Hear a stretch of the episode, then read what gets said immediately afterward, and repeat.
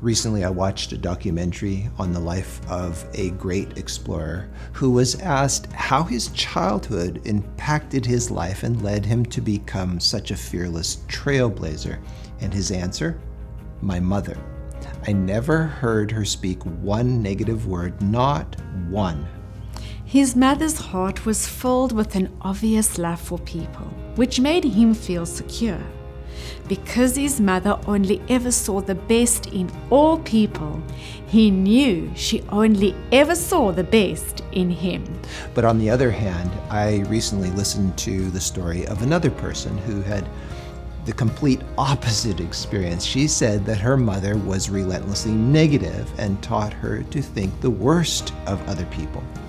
When this woman heard her mother trash talking about other people behind their backs, she knew her mother would also trash talk about her when she was not present, and this made her feel insecure. She said that her mother's negative comments about the faults of others caused her to experience what she said was a deep psychological distress and anxiety.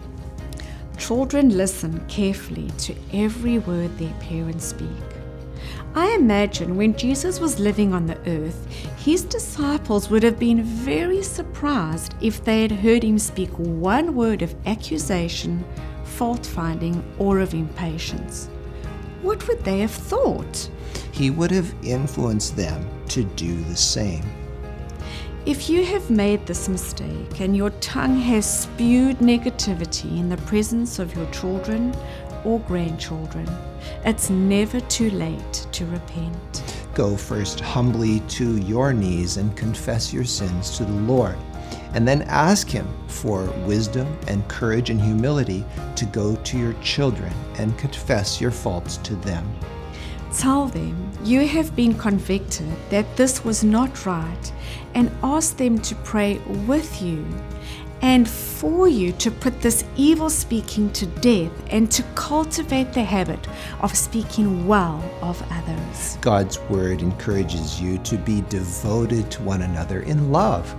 Honor one another above yourselves and do not repay evil with evil or insult with insult. On the contrary, repay evil with blessing, because to this you were called, so that you may inherit blessing. Thank you for listening today.